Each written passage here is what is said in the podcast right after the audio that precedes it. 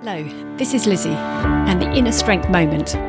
Seasonal progress. Sometimes you just need a tea partner to talk through what's on your mind, to iron out your thoughts and see where they lie. Maybe talk about what the seasons are bringing and how it is changing what you are doing.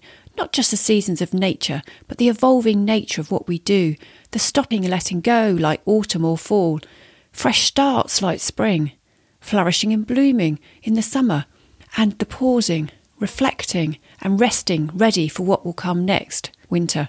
Where are you on your personal seasonal journey? Spring, summer, autumn or fall, and winter. And where would you like to be? Perhaps you've got little projects that sprinkle each of those. May I invite you to grab a pen or equivalent? List four headings. Yes, you've got it.